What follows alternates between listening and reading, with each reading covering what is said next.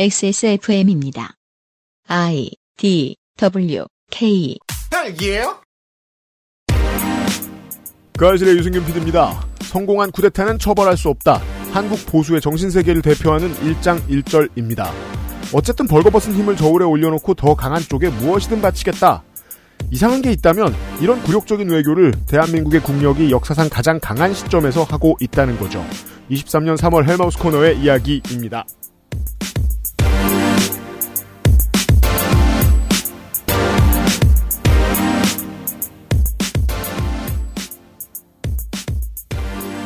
안녕하세요, 청취자 여러분. 토요일입니다. 예매는 하셨나요? 그것은 알기 싫다 공개방송 496회 토요일 순서를 시작하도록 하겠습니다. 헬마우스와의 이야기를 잠시 후에 마무리하겠습니다. 윤세민 에디터와 제가 함께 있고요. 안녕하세요. 윤세민입니다.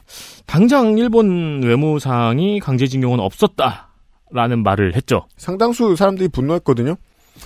강제징용을 사과를 받아주겠다 라고 선제적으로 나와버렸으니 그 근데 저쪽은 양심이 없잖아요. 뭐라고 음. 할 겁니까? 그런 거 안 했는데요. 그렇죠. 라고 할 거 아니에요. 네. 예, 이제 어떻게 할 겁니까? 그렇죠. 네. 그러면서 이제 야 한국 대통령이 지금 이걸 돌리겠어? 돌릴 수 있겠어? 네. 지금의 일본 정권도 고민이 많을 겁니다. 사실상 한국에게서 받아낼 수 있는 맥시멈을 받아냈는데도 음. 다수의 자민당의 지지자들은 한국을 때리면 맞아야 하는 존재로 보지 협상과 타협, 화해의 대상으로 보지 않거든요. 네. 이 지지자들을 만족시켜줘야 되기 때문에 더 과감한 것들을 질러댈 겁니다. 한일 정상회담 때까지 뭘 또 얼마나 내주는지를 봐야 됩니다. 확실히 OTT는 다큐멘터리를 만들기 좋습니다. 다큐멘터리뿐만 아니라 모든 영상물을 만들어낼 때 다 좋습니다. 아주 나쁘진 않지만 cancel culture의 나쁜 점들이 있거든요. 정치적 올바름을 되게 많은 사람들이 강요하면 아무런 내용도 없는 컨텐츠가 나오게 되는 경우가 정말 많습니다. 음, 그, 그, 주장을 담지도 못하고 편집도 과감해지지 못하죠. 그 외에 10년 뒤 예상하는 유튜버 있잖아요. 네. 네, 그거 보면은 뭐, 음. 뭐, 어, 인기가요 한다고 틀면은, 쟤네 이번에 새로 나온 걸그룹이에 그러면 가젤 때 나오고 막, 음. 그런 거 있거든요. 왜냐면 이제 사람은 못 쓰는 거야. 그러면서 막 새로 걸그룹 데뷔했는데 다섯 명인데 한 명은 민초 취향 밝혔다고 탈퇴당하고 네. 뭐한 명은 오 취향 밝혔다고 탈퇴당하고 막 이런 거를 이렇게 패러디하는 영상이 있거든요. 정치적 올바름에 대한 건의를 최대한 자유롭게 할 수 있는 것도 정치적으로 매우 올바른 일입니다. 장려되어야 합니다. 하지만 이 역시 정도가 있을 뿐이죠. 정도가 심해지면 그는 곧 한가운데쯤의 진보에서 극으로 돌변하게 됩니다. 음, 음. 이건 이래서 안 되고 저건 저래서 안 되고를 말하는 건 좋은데 어느 정도 선을 넘어가면 그는 극으로 돌변해 있습니다. 자기도 모르는 사이에. 그런 사람들이 정말 많고요. 그렇죠. 예, 한국에도 자기들이 진보 정당이라고 표방하고 나왔는데 제가 봤을 땐 처음부터 극우 정당이었던 정당들도 있고 그래요. 네. 이런 사람들의 입김을 피하자면 방송국보다는 OTT가 제격이죠. 그래서 나는 신이다 같은 컨텐츠를 MBC의 구성원들이 넷플릭스에서 내놓기로 한 거고요. 네. 자극은 어떻게 해야 공익에 잘 쓰이는가를 고민해 본 거죠. 음. 나오자마자 조선부터 한겨레까지 다들 한마디씩 합니다. 너무 자극적인 거 아니냐. 저는 이제 고민할 가치도 없는 표현이라고 생각합니다. OTT라는 게 당장은 유튜브 같은 널려있는 social의 기능도 하는 미디어에 비해서 큐레이션 능력을 더 가지고 있는 돈을 받고 회사 다니는 직원들이 더 있다는 거름망도 있고요. 게다가 그 다큐멘터리를 봤는데 여기서 자극이 심하다는 말부터 나오는 사람이면 당신은 대체 어떤 사람이냐는 질문을 해야 하는 거 아닙니까? 그 저널리스트에게 질문을 돌려줘야 하는 거 아닙니까? 저는 아무리 생각해도 그런 느낌밖에 들지 않습니다. 이게 어느 언론의 제목이지? 넷플릭스가 안방에 던진 시사 다큐 포르노. 이런 가치 판단의 역전이 현대사회에서는 너무 흔합니다. 한국의 이번 외교적인 미스에도 마찬가지의 가치 판단의 역전이 들어가 있습니다. 같은 얘기 너무 많이 해서 죄송합니다. 조선일보의 제목이었네요. 네. 포르노? 시사 다큐 포르노. 이게 이제 나는 신이다를 두고 하는 말입니다. 저는 적어도 이 문제에 대해서 그렇게 얘기하고 싶어요. 이건 그렇게 간단한 문제입니다. 음, 헛소리입니다. 죄다 헛소리입니다. 나중에 한번 길게 얘기해 볼까요? 사실 길게 얘기할 가치도 없다고 생각하는데. 공익을 위한 양념은 어디까지 가능한가? 대단한 고민을 하는 사람들이 왠지 부역자 같다는 느낌이 들고 그래요. 예. 어, 그냥 저걸 보다가 윤석열 대통령의 국무회의의 발언이 자꾸 겹치고 그랬습니다. 왜곡해서 이해하기 참 쉽구나라고 말이죠. 한편 이제 나는 신이다 때문에 이제 피해를 당한 분들도 있는데 음. 그 중에 이제 제가 가장 인상적인 거는 음. JMS 휘트니스는 아, 네. 네, 저도 봤어요. 네. 이 사장님 이니셜의 약자이지. 네. 네. 정명석과 무관하다. 그니까 말이에요. 네. JMS 휘트니스 체육관을 다니시는 여러분 아무 문제 없습니다. 걱정 마시고. 네. 아니 사장님 이름을 원래 알고 있었는데 아, 지금은 사장님 이름을 다 불러 처리했네요 언론에서. 잠시 후에 헬마우스와 이번 주 이야기 정리하겠습니다. 그것은 알기 싫다는 남의 소원 받아보물 바보상회 용산의 아는 가게 컴스테이션 경기도 김치의 진수 콕지볶국 김치에서 도와주고 있습니다. XSFM입니다. 당신의 삶은 이야기로 가득한데 알고 보면 당신은 당신의 삶에 대해 잘 말하지 않는 편입니다. 우리의 인생은 모두 고달픈데 우리는 나누면 가벼워지는 삶의 무게를 혼자 짊어지고 지내는 편이지요. 당신의 인생 이야기를 가장 성의 있게 들을 두 사람. 이격여 정은정과 함께하는 지구상에서 가장 오래된 한국어 예능 팟캐스트 XSFM의 요즘은 팟캐스트 시대가 변함없이 여러분과 함께합니다. 한국 시간 매주 화요일 오후에 만나요.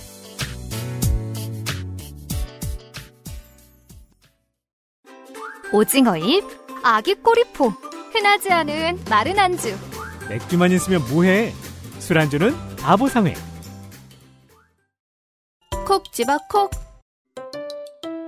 믿어도 되는 김치를 찾을 땐 콕 집어 콕. 햇서 빙진 김치.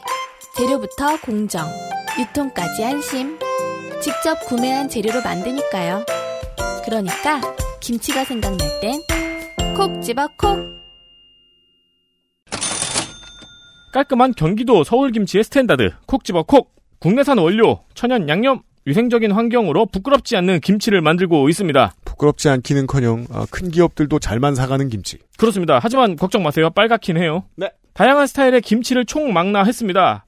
포기, 총각, 갓김치. 섞박지 다시 안 나오나요? 요새 품절인 걸로 아는데. 음. 저는 이제 동치미 맛있게 먹었고요. 네, 동치미 동치미 한- 훌륭합니다. 하루 이틀 있으면 더 맛있어지더라고요. 대단히 훌륭합니다. 네. 모든 음식에 다 곁들이잖아요. 그렇죠. 네. 치킨에도 곁들여, 양식에도 곁들여, 닭가슴살에도 곁들여. 쉬지 않은 피클은 얼마나 좋을까라고 상상해 본 적이 있어요. 음, 동치미가 있죠. 그렇습니다. 네. 동치미 집에 놓으면은, 어, 계속 먹어요. 음. 김치가 생각날 땐 콕 집어 콕을 찾아주세요. 액세스몰에 있어요. 있어요.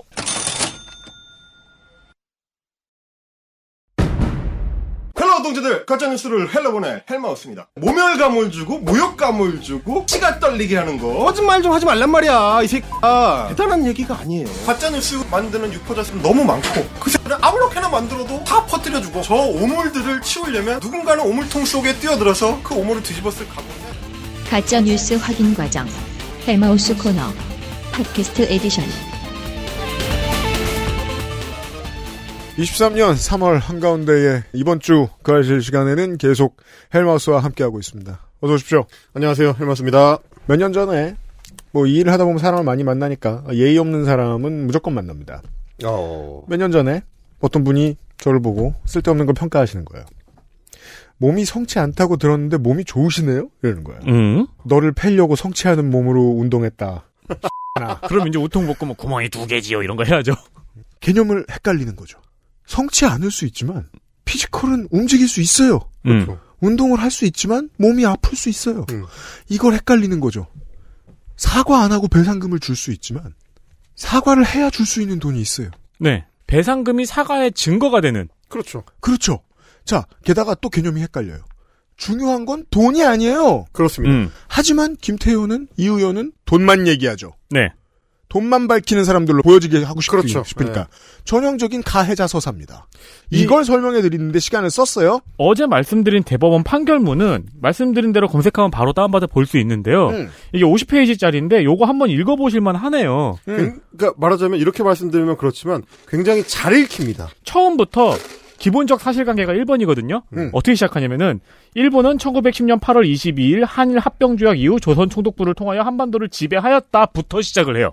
이야. 거기서부터 쭉쭉 역사적 사실이 쭉쭉 내려갑니다. 판결문의 어투로. 음. 그 사실 저는 그 말씀 종종 드리는데 어, 대한민국 헌법하고 2011년에 있었던 위안부 피해자에 대한 헌법재판소 결정문 음. 그거하고 2018년 대법원의 강제징용 배상 관련 판결문 요 정도 읽으면 여러분은 웬만한 국회의원보다 이 관련 사안에 대해서 빠삭한 사람이 됩니다. 음. 그 어렵지 않고 금방 할 수 있고 한 주말 시간 정도를 투여하면 웬만한 사안들에 대한 자기 기준이 생겨요. 근데 대신 저희가 이번 주에는 조금 이 다이제스트판으로 해드리고 있는 거죠. 네. 우리 법원이 이렇게 잘한 사례 널리 알려주면 좋잖아요. 그렇죠. 네. 그래서 어제까지는 어, 엄석대와 그 체육부장의 문제를 이제 다뤄봤다면 음. 엄석대도 나이가 들고 음. 체육부장들도 나이가 들죠. 우리들의 일그러진 영웅 소설 속에서도 주인공들이 나이가 들어서 우연히 이제 기차에서 만나는 장면이 연출이 되는데 나이 든 엄석대는 어떤 친구를 만날까? 석동현을 만납니다. 민주평통에서 만. 어, 민주평통이 자기가 꽂아줬죠. 음. 예. 도대체 검사 출신의 변호사와 민주평통이 무슨 관계인지는 모르겠지만, 국민연금하고도 관계가 있고 뭐. 음, 마침 어디 보낼 때가 애매했던 음. 석동현은 민주평통 사무처장으로 보냈더니 미주 민주평통 의장의 직무정지를 시켜버렸습니다. 그렇습니다. 인사권을 아. 막 휘두릅니다. 거의 뭐 검찰총장 같은 짓을 또 하고 있죠. 그러게요. 검사들은 왜 이렇게 인사권을 히- 열심히 휘두르는 걸 좋아하는지 모르겠습니다. 그리고 우리 석동현 사무처장은 내년도에 음. 부산시 사구나 혹은 해운대구의 공천이 사실상 예정된 대통령의 40년지기 친구입니다. 이게 얼마나 센 거냐면요. 해운대는 진짜 낙선하기 어려운 곳이라. 네. 음. 아무나 꽂아줄 수 있는 곳이 아니에요. 그렇습니다. 말 그대로 리터럴리하게 그 스쿠류바 꼬챙이 있죠. 스쿠류바 네. 먹고 남은 그 꼭대기. 음. 아, 그걸 꽂아도 당선됩니다. 그렇기 때문에 사실 누굴 꽂아도 말이 나오는 자리이고 그럼요. 예. 앵간한 파워가 아닌 이상 누굴 명확하게 꽂지를 못해요. 그렇습니다. 이게 다시 말해서 하태경이 얼마나 조직 관리에 있어 실력 있는 정치인인지를 음. 다시 이야기해 주는 것일 수도 있습니다. 그렇습니다. 이 사람이 험지가 아니고 음. 이렇게 말할 수 있죠. 험지라면 어떤 점에서 험지냐? 내부에서 공천받기에 어마어마한 험지. 그럼요. 우리가 이런 거 생각하잖아요. 저 사람이 서초에, 저 사람이 강남에 엄청난 연줄이 있다는 겁니다. 음. 뭐 내년에 이제 백가구 눕는 게 이제 확정이 돼 있긴 하지만 음. 하태경 같은 경우에 음. 얼마나 누울지 한번 잘 관찰해 보도록 하겠습니다. 네. 어쨌든 그 석동현이 페이스북에서 대통령을 편드는 그 막말의 항연을 펼쳤습니다. 근데 우리 언론들은 주로 이제 막말에 초점을 맞춰서 보도를 했는데 음. 실제로 내용을 따져 보면 어, 2018년 대법원 판결에 대한 왜곡 그리고 어, 우리 역사에 대한 수정주의 역사관으로 버무려져 있는 거짓말 대잔치입니다. 음. 그래서 오늘 이제 그걸 좀 뜯어볼 텐데 그 궁금한 거는 옛날에 지만원 씨를 처음 알았을 때가 제가 고등학생 때였나요? 음. 그때도 이렇게 일본에 충성하는 할아버지들이 있었어요. 아 있어요. 소수의 취미였죠. 30년이 지났잖아요. 음. 왜 그때랑 똑같은 연령으로 그런 할아버지는 또 나오는 걸까요? 근데 그, 뭐 문제 중에 하나가 뭐냐면, 실제로 여론조사를 해보면, 그분들은 굉장히 좀 오타쿠적이어가지고, 네. 니치 마켓이거든요? 전희상 선생과 이 얘기를 한 번 한 적이 있죠. 아, 겁나 많아 보여, 근데. 이게 문제인 것 같아요, 진짜. 제가 그걸 레슬매니아라고 이야기하죠. 하루에 같은 장소에서 10만 명의 덕후 새끼들을 봐야 그렇지. 그렇지. 아, 진짜 그런 풍경입니다. 자, 페이스북에 뭐라고 썼느냐.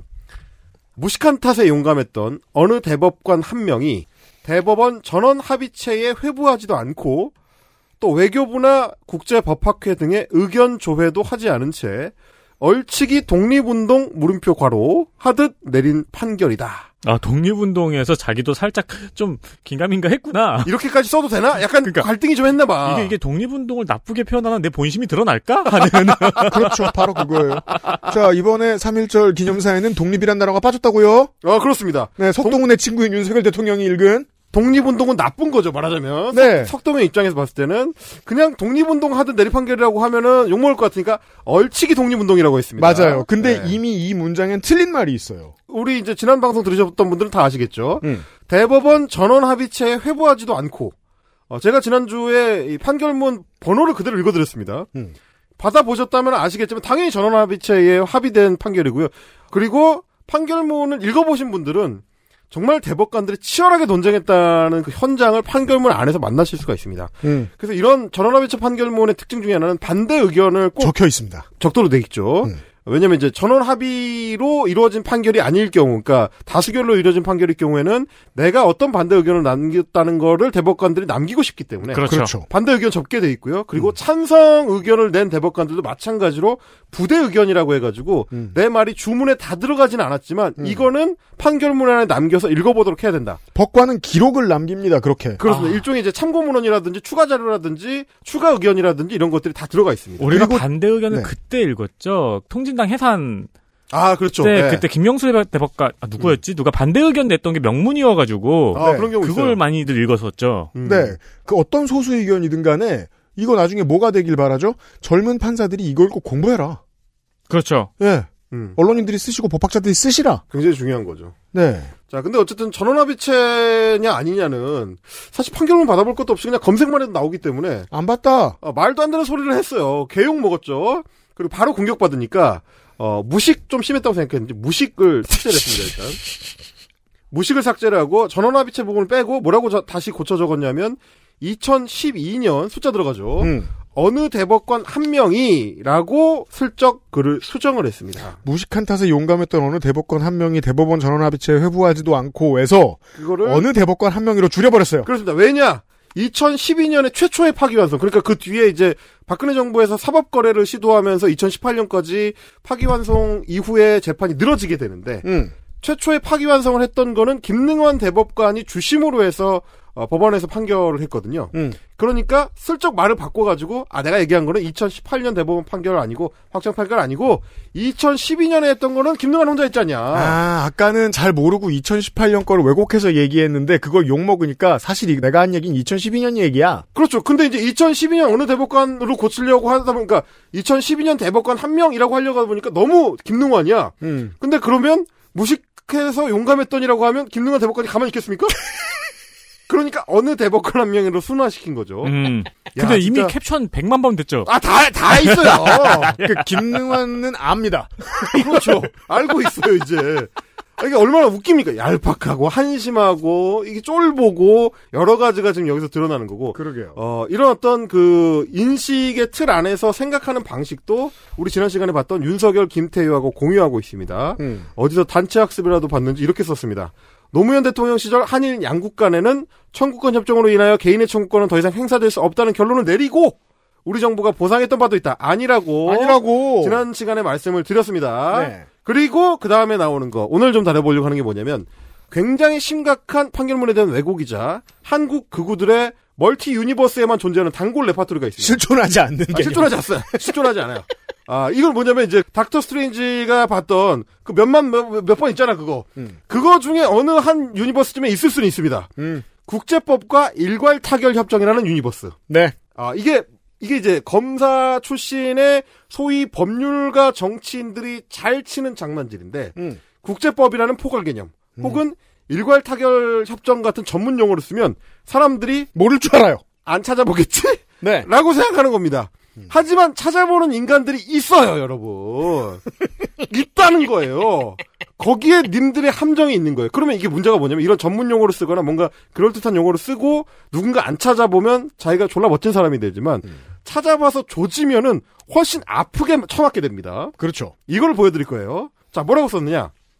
단순히 찬반 문제를 떠나서 그 방법이 지금 이제 정부가 내놓은 해법이 때법이 아닌 국제법에 맞는 해법이다. 근데 국제법이란 법전이 있나 보네요. 없어요. 사실 이 말 전체가 우리가 캘머스 시간에 많이 하는 말이죠. 정복값이 없습니다. 정보값이 없어요. 찬반 문제를 떠난다는데 떠나든 말든 상관없고요. 음. 떼법이란 말은 말로만 존재하지 실존하지 않고요. 그렇죠. 국제법도 불분명합니다. 국제법은 굳이 따지자면 조약과 협정들의 묶음이죠. 음. 어, 합의돼서 승인된 조약과 협정들의 묶음을 우리가 국제법이라고 통상 얘기하는데 물론 이제 뭐 개념적으로 들어가면 복잡하지만 그거 그냥 자기 멋대로 아 우리 한국 국내에서 떠드는 거 말고 글로벌하게 그냥 어 더 센 사람들 형님들끼리 그 얘기하는 것 중에 그런 게 있어 라는 식으로 지금 쓰는 겁니다. 이 문장 자체가 그런 줄 알아. 라는 그렇죠. 태도예요. 음. 어, 니들은 모르는 그런 게 있어.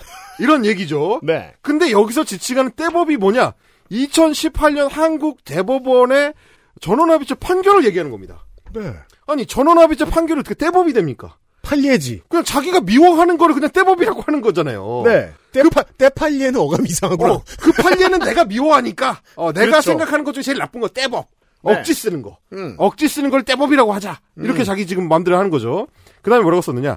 국제법상 일반 원칙 중 하나로 국가 간의 특별한 사정하에 일괄 타결 협정에 의해 개인의 청구권 행사를 차단할 수도 있는 원칙이 있다. 어, 이런 게 있대. 그럼 안 그럴 수 있는 원칙도 있겠죠. 되자는 말을. 어, 바로 생각나죠. 우리는, 어, 있겠네. 찾아봐야지. 이런 생각 나죠. 메모 이렇게 하는 체크합니다. 팩트 체커가 어, 되는 법. 체, 체크합니다. 자, 개개인의 청구 권리를 박탈한다는 뜻이 아니라 여기 아까 그거랑 똑같은 거예요. 정보가 없는 거예요. 단순히 찬반을 떠나서 어 이거랑 음. 개개인의 청구 권리를 박탈한다는 뜻이 아니라 하나만 한 말입니다. 왜냐면 이 뒤에 이 말을 뒤집는 얘기를 할 거기 때문에 박탈할 거거든요. 박탈할 거거든요.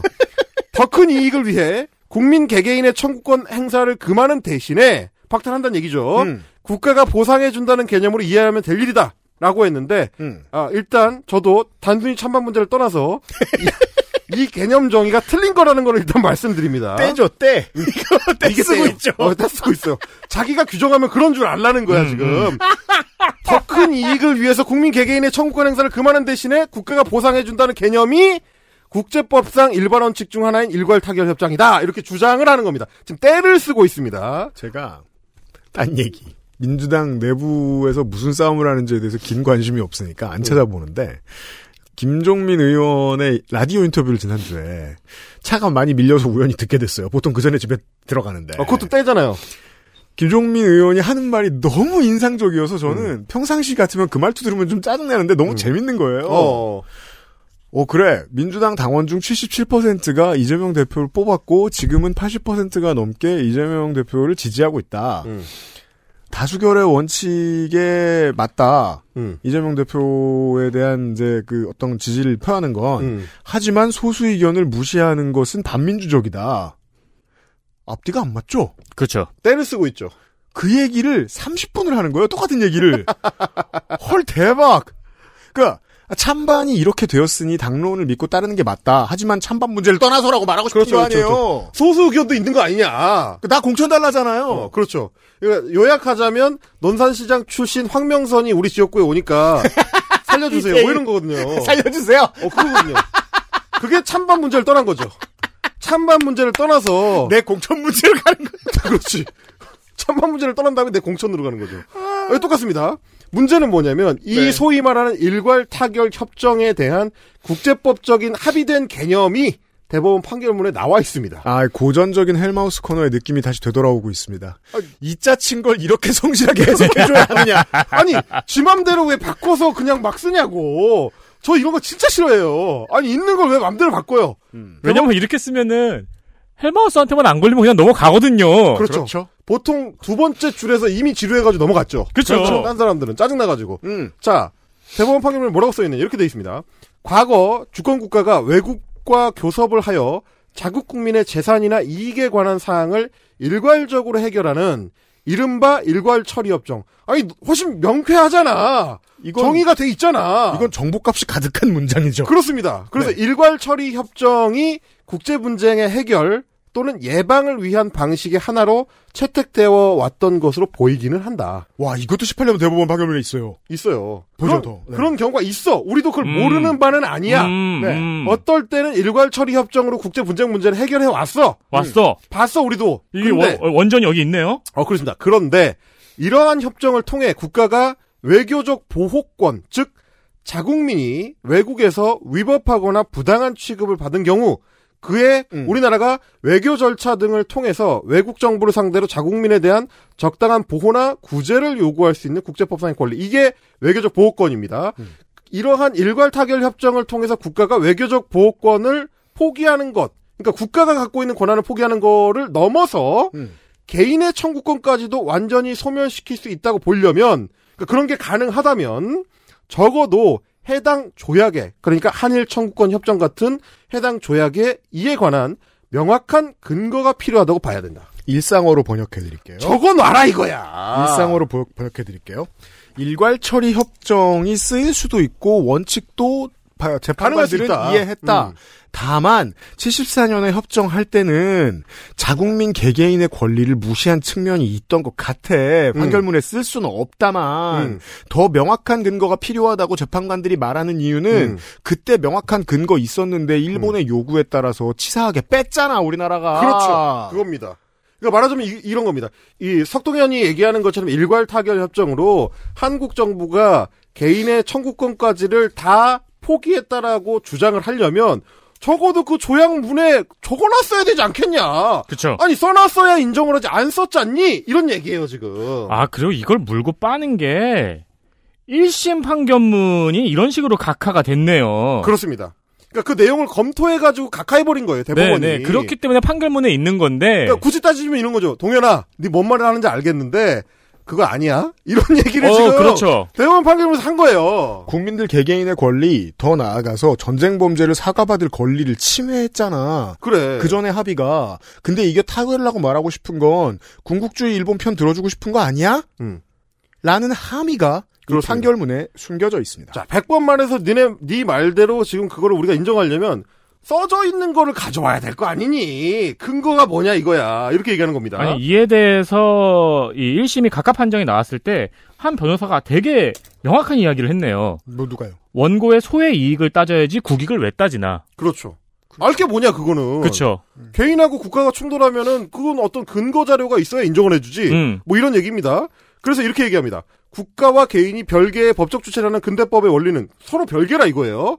국제법상으로도 받아들여지고 있다. 네가 좋아하는 그 국제법상으로도 개인하고 국가는 별개야. 음. 왜냐하면 이런 얘기하는 거. 현재 인류의 질서는 디폴트가 공화정이니까요. 그렇습니다. 자유주의죠 기본적으로. 그래서 자유주의 정부인데 우리. 권리의 포기를 인정하려면 음. 그 권리자의 의사, 그러니까 국민의 의사를 엄격히 해석해야 된다는 법률 해석의 일반 원칙에 의할 때, 네가 얘기하는 그 국제법상에 의할 때 개인의 권리를 국가가 나서 대신 포기하려는 경우에는 이걸 더 엄격하게 보아야 하기 때문이다. 아, 그 개인의 의사를 엄격하게 해석해야 된다. 이게 사실 그렇게나 드라이한 법조문 임에도 불구하고 온도가 높아요. 그러니까요. 이게 저는 이, 이거 쓴 재판관들이 부글부글 끓고 있었다고 봅니다. 그렇죠. 그러니까 야, 개인의 니- 권리를 국가가 함부로 포기해? 라는 여기 소리잖아요. 여기 써 있잖아요. 권리자의 의사를 엄격히 해석해야 된다. 아니 그렇지. 당사자가 포기하겠다고 말 안 했잖아. 그렇습니다. 그러니까 니네가 그거를 주장하려면 적어도 100번 양보해서 그런 게 가능하다고 쳐도 근거를 갖고 와라. 그렇죠. 포기했다는 거를 근거를. 그래서 뭐라고까지 하냐면 그 뒤에가 되게 중요한데 그런 경우도 있어. 라고 사례를 들어줍니다. 음. 그게 뭐냐면 어, 일본이 주구장창 얘기하는 샌프란시스코 조약입니다. 네. 샌프란시스코 조약. 아. 제 14조에는 뭐라고 돼 있느냐? 보죠. 자, 연합국과 일본 사이에 51년 9월 8일 체결된 샌프란시스코 조약 제 14조 B에서 연합국은 모든 보상 청구, 연합국과 그 국민의 배상 청구 및 군의 점령 비용에 관한 청구를 모두 포기한다. 라고 명시적으로 청구권의 포기라는 표현을 사용한 것과 한일 청구권 협정은 구별된다라고 적어놨습니다. 다르다. 다르다는 거예요. 야, 이렇게 최소한 그 일괄 타결 협정이라는 걸 주장을 하려면 이렇게 좀 적어갖고 오라고. 자, 단어 볼게요. 자, 물론 저는 지금 중간 감상. 음. 중간이 아니구나. 거의 끝났으니까. 거- 거의 끝나갈 때 감상. 음. 어, 왜 굳이 그 아이실까지 가져올 수밖에 없었는가, 이 아이템을. 음. 이해됩니다. 음. PD, 기자, 뭐, 진행자 다 좋습니다. 맞아요. 왜냐면 우리는 지금 치열하게 공부를 하고 있거든요. 맞아요. 그렇죠, 그렇죠, 그렇죠. 자, 보, 볼게요. 이 아까 읽어드린 데서 중요한 거. 음. 샌프란시스코 조약의 14조 B는 말이에요. 주어가 연합국이에요. 그렇습니다. 연합국이 일본에 대한 점령 비용과 청구를 포기한 거예요. 연합국은 뭐죠? 전쟁 승자죠. 싸워서 이긴 나라 누구죠? 미국이죠. 미국, 소련, 영국입니다. 음. 한국은 그 연합국이 아니고요. 음. 일본국에게 피해를 당한 당시의 동맹국의 속국이에요. 아, 굉장히 중요한 말씀 해 주셨어요. 왜냐면 그 뒤에 이어서 대법원이 뭐라고 하냐면 연합국은 니네랑 합의해서 이렇게 포기했어. 대신에 니네가 점령했는데 독립한 나라들 있지. 거기는 니네가 따로 협상해가지고 처리해. 라고 적어놨습니다. 그건 대만, 한국, 한국, 필리핀, 필리핀, 인도네시아. 인도네시아, 이런 데가 거기에 다 들어가요. 네. 그래서 각각 배상 청구권 관련한 협정을 다 따로 맺습니다. 그 중에 하나가 우리 그거였던 거예요. 그렇죠. 그러니까 지금 이게 왜 하냐면 이 대법관에서 뭐냐면은 여기는 그 연합국가 국민에 대한 배상 청구 및 어쩌고저쩌고 청구를 포기한다라고 적혀 있다. 음. 하지만 니네는 그게 안 적혀 있잖아. 그래, 니네는 그거 사인 안 했잖아. 거기다 안 적어놨잖아. 포기한 적이 없다니까? 라고 되는 겁니다. 그렇죠. 그러면서 대법원에서 뭐라고 하냐면, 왜냐면, 청구권 협정을 체결할 때 그 과정에서 일본은 청구권 협정에 따라서 제공될 그 자금, 돈, 그거. 네. 그거는 법률적 대가 관계가 아니다라고 일관되게 부인을 했다. 왜냐면 니네가 그거 대가 아니라며, 그거. 왜냐면 행위 자체를 부인했으니까. 그렇습니다. 이건 독립 축하금이니까. 그렇죠. 그리고 청구권 협정을 통해서 개인 청구권이 소멸되는 것이 아니라 그냥 국가가 외교적으로 보호할 수 있는 권한만, 그러니까 국가가 갖고 있는 권한만을 포기한다고 니네가 입장을 견제했다. 니네가 얘기했잖아. 그러면 그건 다뤄진 적이 없는 거야. 이렇게 되는 겁니다. 드라마 못 보셨으면 죄송합니다. 박연진이 문동은한테 졸업 축하금을 준 거예요, 이건. 이 극우의 해석은. 그렇죠. 그러니까 이게 제가 왜 이 부분을 이렇게 길게 읽어드리면서까지 말씀을 드리냐면 네. 실제로 우리 대법원은 말하자면 한국 극우 유튜버들이나 석동현 같은 극우 인사들이 하는 주장을 다 들어서 알고 있습니다. 1심 때부터 그걸 쭉 검토해가지고 그리고 탈탈 털어 반박했습니다. 그래 니네가 무슨 말을 하는지는 알겠는데 니네가 그걸 가지고 여기 와가지고 주장하려면 자 이거 가져와야 되고 이거 가져와야 되고 이거 가져와야 돼. 근데 없잖아. 다 적어놨습니다. 어, 야, 없는데 어떻게 우리가 그거를 인정을 해주냐. 헛소리를 하지 마라. 라고 얘기하면서 어디까지 가냐면 다 좋아. 그래. 100번 양보해. 국제사법재판소에서 실제로 일괄 처리 협정의 효력 관련해 가지고 2012년에 재판한 적 있어. 아, 이 일괄 처리 협정으로 되게 시간을 많이 썼군요. 야, 야, 야, 석동현 네가 얘기하는 그거 있지. 일괄 처리 협정 내가 우리가 진짜 이렇게까지 봤어. 음. 2012년에 있었어. 뭐냐? 독일 대 이탈리아에 그 문제 있었어. 음. 거긴 뭐라고 돼 있냐면 적혀 있어 거기에. 이야. 독일 대 이탈리아의 주권 면제 사건. 이거 이거가 뭐라고 돼 있느냐면 특정 재산 관련 경제적 재정적 문제 해결에 관한 협정 및 나치의 박해를 받은 이탈리아 국민들에 대한 보상에 관한 협정이라고 타이틀이 돼 있단 말이에요. 자, 나치의 박해라고 적혀 있어 거기. 음. 전쟁 범죄에 피해를 받은 이탈리아 국민들에 대한 보상 관련된 협정은 거기 했어. 왜냐면 적어놨으니까. 그거는 해결이 된 거야. 음. 일괄 타결 협정으로. 네. 왜냐면 적어놨으니까. 그리고 이 뒤에 문장이 그 내용이나 문헌이 청구권 협정의 그것과는 같지 아니하므로 음. 청구권 협정을 이탈리아와 서독 사이의 위 조약과 단순 비교하는 것은 타당하지 아니하다. 왜냐면 안 적어놨으니까. 그 니넨 이거 아니야. 네. 안 적어놨으니까. 다시 한번 가장 중요한 일본이 죽어도 하지 않으려는 것은 뭐죠? 전쟁 범죄 인정입니다. 서독이 여기서 서독입니다. 서독이 지금의 독일이 늘 하고 있는 건 뭐죠? 전쟁 범죄 인정입니다. 그 단 하나의 차이입니다. 음. 그러니까 이탈리아는 이스라엘은 흔쾌히 했던 거예요. 일괄 타결 협정을 사과해? 오케이 알았어. 네. 그래서 독일은 미친 듯이 사과합니다. 음. 어제도 사과하고 내일도 사과할 겁니다. 일본은 어제도 안 했고 내일도 안 했고 중간에 잠깐 12년 동안 했던 거 지금 안 했다고 합니다. 그렇죠. 그래서 생긴 모든 문제예요. 그래서 문제가 되는 거고. 그러니까 대법원이 이미 반박을 했어요. 일괄 타결 협정과 관련해서 우리가 검토했는데 한일 청구권 협정은 그거에 대해서 검토하지도 않았고 협정문에 적어놓지도 않았다. 음. 그러니까 강제징용의 배상 관련된 문제는 다뤄진 적이 없다. 그러니까 우리 대법원에서 처음으로 나갔을 때 그거는 너네가 불법적으로 저지른 일이 맞으니까 위자료를 배상해라. 이 판결 땅땅땅 했습니다. 법 해석은 잘하면 정의롭게 되어 있습니다. 근데 한 번 더 양보를 해요.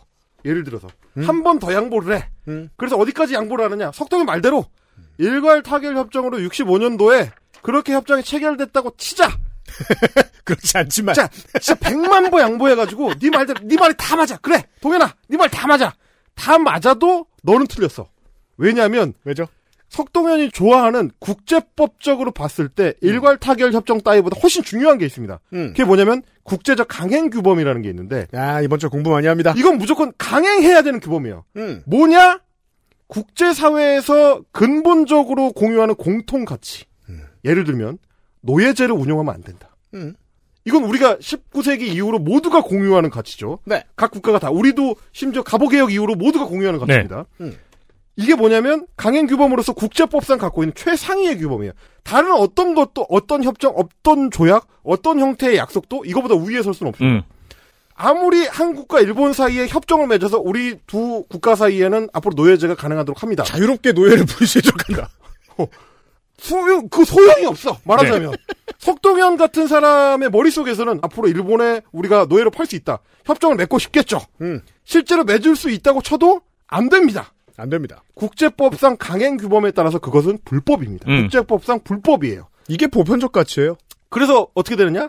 위안부 성노예제나 음. 강제 동원 같은 전쟁 범죄는 국제법상의 강행 규범에 따라서 불법입니다.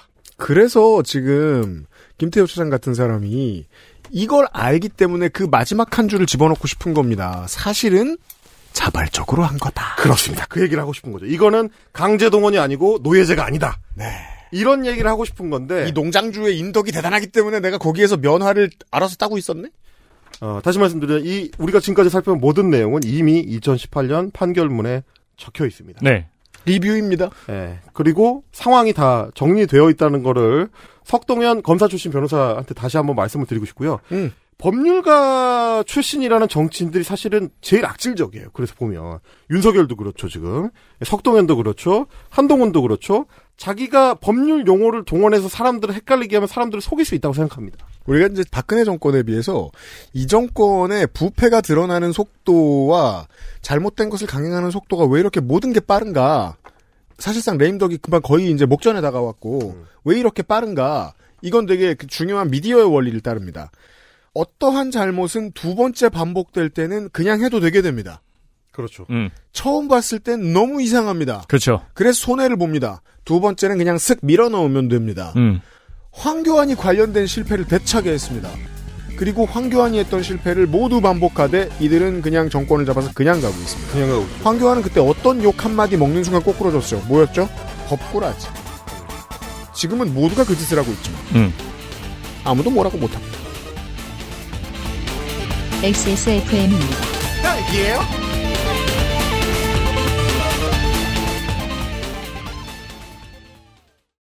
콕 집어 콕. 좋은 원료를 쓴 김치를 만들 시간이 없을 땐 콕 집어 콕. 배추, 무, 고춧가루, 생강, 전부 국산. 다시마, 홍합, 표고버섯도 아낌없이 쓰죠. 그러니까 김치가 생각날 땐 콕 집어 콕. 게임의 나이가 어디 있습니까? 사양이 문제일 따름이지요. 컴스테이션에 문의하십시오. 주식회사 컴스테이션.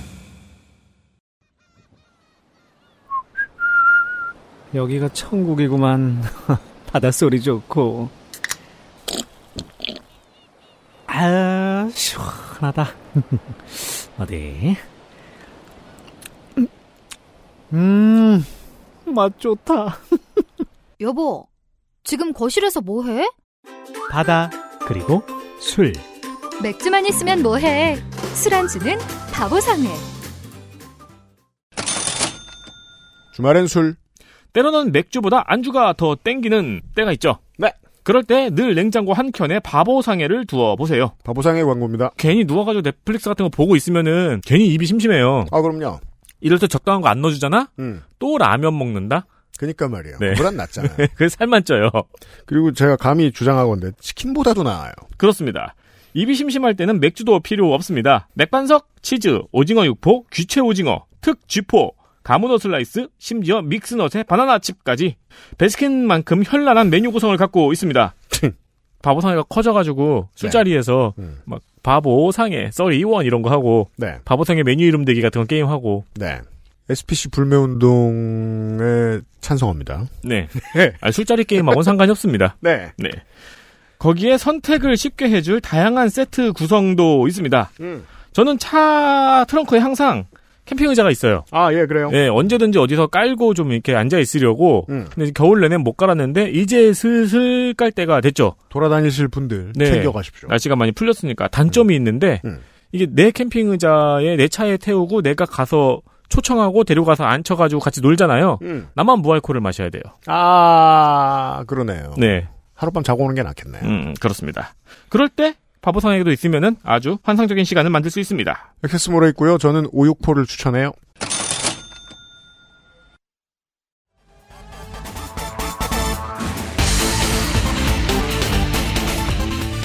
딸기예요? 자, 우리가 이제 법꾸라지 엄석대와 그 체육부장들의 거짓말을 살펴봤다면 음. 모르는데 떠들 때의 문제입니다. 음.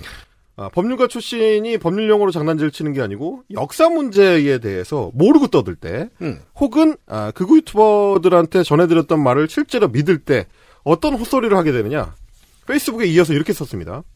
일본에게 반성이나 사죄 요구도 이제 좀 그만하자. 뭐 이건 우리가 많이 다뤘던 얘기니까 넘어갑시다. 음. 그다음에 뭐라 그러냐? 식민 지배 받은 나라 중에 지금도 사죄나 배상을 하라고 악쓰는 나라가 한국 말고 어디 있냐? 한국인들만 이 반일 종족주의에 따라서 억지를 쓰고 있다 지금. 자, 눈이 번쩍 뜨입니다. 야, 이거 팩트 체크의 만찬. 아, 그렇죠. 이거 너무 네. 풍성한 만차이죠. 어디 있나? 그, 오! 어, 어, 그래? 어디냐면, 잠깐 있어봐. 자, 어, 내 시작- 맥주를 잠깐 들어줘. 진짜 딱 제가 어, 윤서인을 다시 만난 것 같은. 어 그래. 어 너 그 얘기 잘했다. 야 내가 그 어디 얘기, 있나? 그 얘기를 지금 어디 가서 뭐 이상한 사람들이 떠들 때마다 진짜 얘기하고 싶어 너무 참았는데 네가 그 얘기 딱 해주니까 자 지금 잘 봐봐. 내가 지금부터 이제 아, 설명을 해줄게. 저 얘기를 정말 윤서인을 비롯한 극우 유튜버들이 3.1절 때나 광복절 때 이런 때 진짜 노래를 부릅니다. 응모 뭐 성재준 이런 애들이 맨날 맨날 노래를 부르는데 이거는 문제가 뭐냐면 소위 그동안 이제 피식민 국가들 중에서 목소리를 내도 국제사회에서 받아줄 정도의 사이즈가 된 나라들이 거의 한국이 최초였던 이죠. 셈이고 네. 그러다 보니까 일단 한국의 목소리가 1차로 제일 크게 들렸던 게 있습니다. 음. 또 하나 문제는 뭐냐면 한국 사람들이 한국 말고 다른 나라에 별 관심이 없어요. 관심이 없어요. 남들이 뭐 하는지 별 관심이 없다 보니까 진짜로 모릅니다. 문제가 뭐냐면, 한국이 뿌린 씨앗이 있어요, 여기에. 그걸 모르는 거야. 그러니까 이게 들릴 정도로 돈을 벌고 국방력이 있고 국민의 쪽수가 있는 나라들 중에서 사- 전쟁 범죄를 사죄하라고 목소리를 가장 빨리 냈던 나라가 한국이고 그렇습니다. 거기에 추후에 영향을 받아서 그렇죠. 동맹국은 물론 연합국에게 핍박받던 나라들까지도 2020년대 들어와서는 목소리를 냅니다. 자. 근데 한국 사람들이 이걸 몰라요. 그 사례들을 저희가 이제 대륙별로 볼 텐데 아시아, 아프리카, 아메리카에 다 있습니다. 네. 그리고 왜 우리가 한국부터였다고 자신 있게 얘기할 수 있냐면 한국과 거의 똑같은 방식으로 사죄나 배상을 요구하고 실제 성과를 내는 나라들이 2010년대 이후로 나오고 있습니다. 음. 네. 그럼 2010년대 이후라는 건 무슨 뜻이겠습니까? 한국이 91년에 정신대 문제를 제기한 이후로 했었던 과정을 이 나라들이 한 20년 정도 시차를 두고 그대로 하고 있다는 얘기고 네. 네. 성공 사례를 한국 사례를 답습해가지고 밟고 있다는 얘기죠. 음. 대표적으로 케냐의 사례가 있습니다. 케냐. 영국의 오랜 식민지였고요. 어, 특히 논란이 됐던 게 1950년대에 음. 케냐 식민 통치를 할 때 영국이 어, 이 우리의 독립운동 단체들, 독립군 같은 단체들, 음. 소위 이게 마우마우 마우마우라고 라고 하는데 음. 그 조직원들에 대한 탄압을 아주 혹독하고 끔찍하게 했습니다. 그러니까 독립운동가를 잡아서 고문했단 얘기입니다. 우리가 많이 봤던 영국인들이. 것들이죠. 네. 예, 물고문하고 어, 생매장하고 성폭행하고 일제시대 때 많이 이루어졌던 일들과 비슷한 일들이 50년대에 일어났습니다. 그러니까 앞으로 똑바로 이제 순차대로 다 배상한다. 그 그렇죠. 러면 어 먼저 망할 나라죠 영국은. 음, 줄줄이 나올 겁니다. 그렇죠. 네. 대표적으로 케냐가 시작을 했는데 2013년 6월에 그래서 영국 정부가 아, 공식적으로 공개 사과를 하고 장관급 인사가 공식 사과하고 피해자 5,228명에 대해서 약 360억 원 정도를 배상하기로 약속을 했습니다. 음. 그리고 그 약속 이행의 첫 번째 단계로 2015년에 마치 우리가 평화의 소녀상을 세우듯이 음. 케냐의 수도 나이로비 자유공원에 영국이 자기 돈을 들여서 음. 마우마우 기념 동상을 세웠습니다. 야, 이건 무슨 말이냐면은 우리나라에 일본이 소녀상을 직접 제작했다는 얘기잖아요. 그렇습니다. 우리가 지금 사진을 보고 있는데 이게 지금 함의하고 있는 것으로는 이 동상은 소녀상보다 훨씬 적극적인 메시지를 담고 있어요. 그리고 그렇습니다. 뒤에 대놓고 큰 글씨로 써 있어요. 음. 식민시대 동안에 잘못된 대접을 받거나 고문을 당한 음. 피해자들을 기념함이라고. 써 있습니다. 영국말로 써 있습니다. 영국말로 써 있습니다. 네. 영국 돈으로. 음. 네. 그러면 영국이 어떻게 보면은 어, 다소 모범적인 음. 영국인들이 그럴 리가 없잖아요. 영국은 그러기 쉽지 않아요. 어, 그런 나라가 아니죠. 음. 보통은 뭔가 세계 곳곳에서 이상한 일이 일어나면 원인이 영국인 경우가 많으니까. 그렇죠. 얘네가 왜 이러지? 라고 생각해서 순순히 이거를 인정하고 배상 약속을 했을까? 당연히 그럴 리가 없죠. 역사가 있어요. 역사가 있습니다.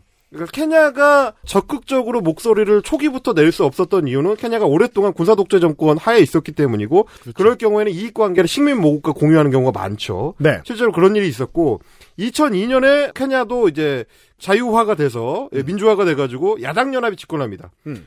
우리랑 거의 비슷한 과정을 거쳐요. 그러고 나서 케냐 정부가 이 마우마우 문제를 공식적으로 문제 제기하기 시작하고요. 우리 애국지사들 갖다 탄압하지 않았냐, 너네? 그렇습니다. 거의 똑같죠. 그러니까 네. 어, 김영삼 정부 시절부터 문민정부 이후로 우리가 시작한 건 거의 비슷한 과정을 거칩니다. 음. 근데 시작은 했는데 정부가 적극적으로 안 하죠. 네. 우리랑 역시 마찬가지로 똑같죠. 음. 그래서 2000년대 후반부터 한국이 정신대 협의회를 비롯해서 이런 데서 계속 법적 조치를 시작한 거랑 똑같습니다. 음. 케냐도 인권위원회를 중심으로 피해자 조사를 해가지고 국가 케냐 인권위원회. 그렇습니다. 음. 똑같죠 이런 것도 5만 명 정도가 마우마우 관련해가지고 피해를 겪었다는 게 신고가 들어왔습니다. 음. 근데 정부가 어영부영합니다. 그래서 2009년에 마우마우 피해자 5명 음. 우리 강제징용 때랑 거의 비슷하죠. 네. 우리도 5명 정도로 아마 시작했던 걸로 제가 기억하는데 그 나라로 갑니다. 중간에 돌아가셨죠? 음. 여기 똑같습니다. 케냐도 다섯 명이 개인 자격으로 영국 정부 상대로 피해배상 소송을 제기했고 소송 도중에 한 분이 고령으로 이제 사망하셨고 음. 네 명이 최종 판결까지 갑니다. 그러니까 그래- 이게 이제 이분들의 용기가 여기까지 오는 거 아니에요? 내가 늙어 죽을 때까지 남은 여생을 여기 바치겠어. 음. 예. 그러면 영국 정부는 순순히 인정하라고 자료를 내놨느냐? 그럴 리가 없죠. 우리가 경험했잖아요. 음. 처음에 뭐라고 했느냐? 케냐한테 이제 정권 이양을 하는 도중에 임시정부한테 다 줬다. 박정희한테 줬다. 어 그리고 권한도 줬기 때문에 니네가 책임도 져야 되는 거다. 음. 어 니네가 야 독립하면서 끝났잖아. 우리 위로금 줄까? 뭐 이런 식으로 한 거죠. 음. 아, 웃기는 소리 하지 말아라고 관련 문서를 이제 찾아보기 시작하는데 영국 정부 처음에 뭐라 그랬냐? 그 문서 다 그 식민지에서 철수하면서 폐기했어. 알고 했는데 안 했습니다. 네.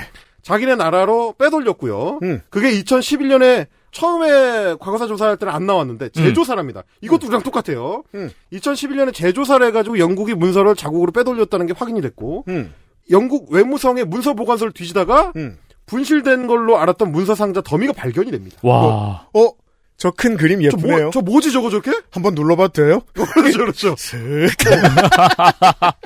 아니 어떻게 이렇게 똑같아요? 그리고 다 철마다 케냐 나 01, 케냐 라 01 이렇게 써있던 거야. 그 우리도 마- 말하자면 니가타현 같은데 문서고 뒤지다 보면 옛날에 일본 식민지 시대 그 제국주의 시대의 문서가 튀어나와가지고 얘네가 강제 동원했다는 게 확인이 됐잖아요. 그거 많이 발견됐잖아요. 거의 똑같은 과정을 네. 지금 거칩니다. 그러니까 이런 과정을 거쳐서 2013년에 공식 판결과 사과가 나오게 됐다. 이거는 시작이다. 라는 걸 우리가 보여주는 거고. 자, 우리 첫 번째 사례 케냐를 보셨습니다. 음. 아직 뭐 엄청 남았어요. 아, 비슷한 사례 많아요. 콩고 같은 경우에 벨기에가 식민 통치를 하면서 뭐 레오폴드 3세인가 뭐 하여튼 그렇죠. 끔찍한 왕이 있어요. 뭐 음. 손목 자르고 뭐 이런 고무나무 수확하게 하면서 막 이런 네. 짓을 했던 음. 그거에 대해서 콩고 민주공화국이 끊임없이 사과를 요구한 끝에 음. 2022년에 결국 현재 벨기에 국왕이 아, 콩고 민주공화국을 방문해서 유감 표명을 합니다. 네. 이것도 어쩜 이렇게 똑같습니까? 아마 이렇게 통석의 념을 금할 길이 그렇습니다. 없다 음. 같은 말을 했을 그런 겁니다. 말을 했습니다. 그래서 개빡쳤죠. 콩고 민주공화국 사람들이 무슨 소리 하는 거냐. 사과 안 해? 정식으로 사과하고 배상해라. 지금도 계속해서 이걸 요구하는 중이고요. 아프리카 부룬디 같은 경우도 2018년 이후에 식민주의의 피해가 어느 정도로 국가에 영향을 미쳤는지 음. 에, 조사를 했습니다. 음. 그래서 2020년 부룬디 의회가 공식적으로 벨기에한테 식민지배 배상금 430억 달러, 우리 돈으로 한 45조 정도 되죠. 그러니까 이 무자비한 탄압과 공출 착출 같은 것들의 역사는 인류에게 가장 대표적인 건 서구 유럽이 아프리카 대륙 전체에 행한 것들이거든요. 그렇습니다. 예. 이 요구를 부룬디도 하고 있고. 거의 대부분 똑같은 문법을 따릅니다. 네. 민주 정권이 들어서는 순간. 자, 아프리카 나미비아. 같은 경우는 독일의 식민지였는데 음. 독일은 대량 학살에 대해 사과했습니다. 그리고 어, 13억 달러를 원조하겠다. 음. 이것도 똑같죠 우리랑. 네. 원조. 원조. 원조. 사과. 배상금이 아닙니다. 네. 원조하겠다 이렇게 했고. 하지만 나미비아 국민들도 이 사과가 제대로 되지 않았다. 공허하다. 어, 우리랑 하는 말이 똑같죠. 음. 그리고 지원금이 뭐냐? 배상해라. 음. 그리고 13억 달러 너무 적다.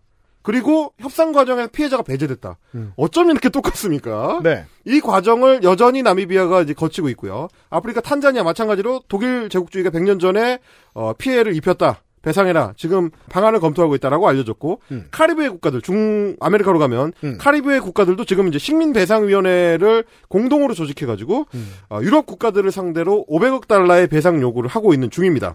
그러면 상당수 지금 포르투갈과 스페인이 포함되어 있, 는 문제입니다. 그렇습니다. 네. 그러니까 말하자면 300년, 400년 된 것도 지금 요청하고 있어요. 음. 마찬가지입니다. 이게 몇 년이 지났든지 간에 제대로 안 됐으면 다른 나라들 국민들도 우리랑 똑같이 생각하는 거죠. 그건 인간이니까 마찬가지일 거거든요. 이런 요구들이 있고 그러면 소위 말해서 식민지를 겪었던 나라들만 그러냐? 그렇지 않습니다. 유럽이라고 별로 다르지 않아서 유럽 내부에도 이런 문제가 유럽 있죠. 내부에서 같은 문제가 있어요. 예를 들면 대표적인 경우가 항상 중간에 끼어서 피해받았던 국가 대표적인 나라 두 개가 동유럽에서는 폴란드고 폴란드. 네, 남유럽에서는 그리스죠. 중간에 예. 낑겨서 피해받았던 국가들. 그래서 2차 세계 대전 때 독일 나치 독일 때문에 엄청 피해를 봤다. 2010년대 이후로 배상금을 요구하고 있습니다. 음. 예를 들면 그리스 같은 경우는 자 이영훈 선생이 봤다면 난리를 쳤을 겁니다. 왜냐하면 이미 받았거든요 배상을. 네. 자, 이 1960년에 당시 돈으로 1억 1,500만 마르크. 지금 현재가로 봤을 때는 한 3천억 3천억 원 정도 되는데 음. 우리가 받았던 찬- 한일 청구 협정 당시에 그거랑 비슷하죠. 음. 무상 그 보상이랑 비슷한 액수인데 네. 지금 받았어. 근데 2010년대 와가지고 다시 개바- 계산해봤더니 너무 조금 받았다. 음. 330조다. 음. 2015년 이후로 계속 다시 요구를 하고 있습니다. 협상 진행 중이고요. 음. 폴란드 같은 경우도 어, 관련 협정을 두 번이나 했습니다. 1953년 그리고 1970년에 동독하고 소련 중재하에 배상 면제 협정을 사인을 했습니다. 음. 근데 이거 무효다. 지금 음. 주장하고 있습니다. 네. 이거는 우리가 소련의 위성국가 시절에 억지로 사인한 거예요. 음, 그쵸. 폴란드는 2차 대전 당시에 독일에게 직접적인 피해를 가장 많이 얻은 나라란 말이에요. 그렇습니다. 아우슈비츠 같은 이제 유대인 학살의 장소가 concentration 아, camp 폴란드에 거기 가장 있습니다. 많았고. 네. 어, 그래서 얼마를 요구하고 있느냐? 음. 1700조. 1700조 원. 이거 1700조 얼마예요? 원을 요청하고 있습니다. 그 르브론 제임스 1700명 정도 됩니다. 세계에서 돈 가장 많은 농구 선수. 네. 자, 그러면 우리가 종합적으로 생각해 봤을 때는 음. 석동현의 말이 틀린 거는 뭐 그냥 우리가 직관적으로 봐도 당연한 거겠지만 음. 사실관계를 따져보면 얼마나 당연한지가 더 명확하고요. 전 세계 트렌드인데 이게 없는 척을 하고 있어요. 그렇습니다. 이건 마치 요새 누가 청바지를 입느냐 같은 개소리입니다. 음. 요즘 뭐 들으세요? Hype Boy는 아무도 안 듣습니다. 어, 이런. 발화입니다. 음. 석동현 변호사 같은 사람들이 얘기하는 것처럼 끝! End! The end 이제 더 이상 말하지 마! 사과 요구 더 이상 하지 그만해 이제! 많이 했잖아! 어?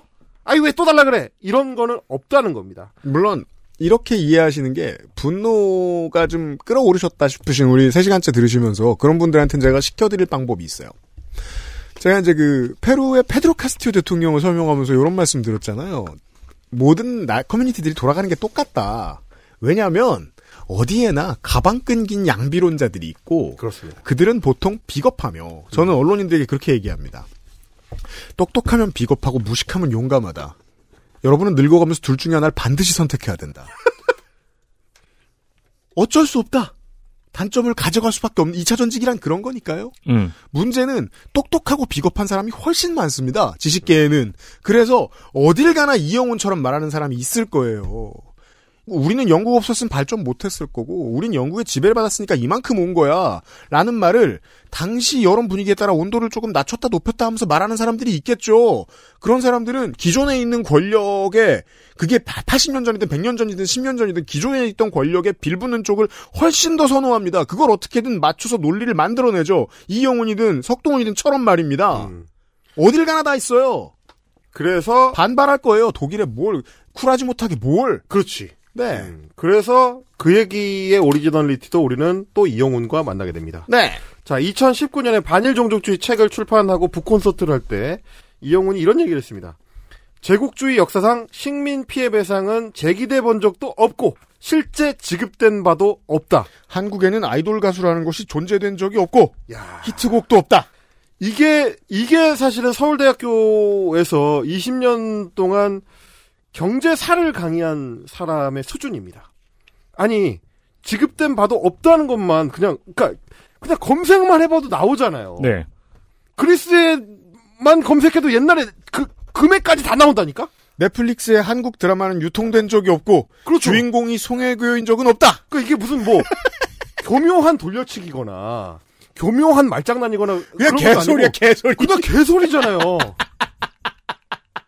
아니 그 생 개소리잖아. 네. 이걸 그대로 받아가지고 대통령실 뭐 공무원이든 뭐 검사 출신 내년에 국회의원 배지 달 대통령 친구든 다 그러고 있는 거예요. 아니 목이 지금 역사상 가장 뻣뻣한 헬마우스도 하루 찾아보고 다 찾아냈잖아요. 말이 됩니까 이거?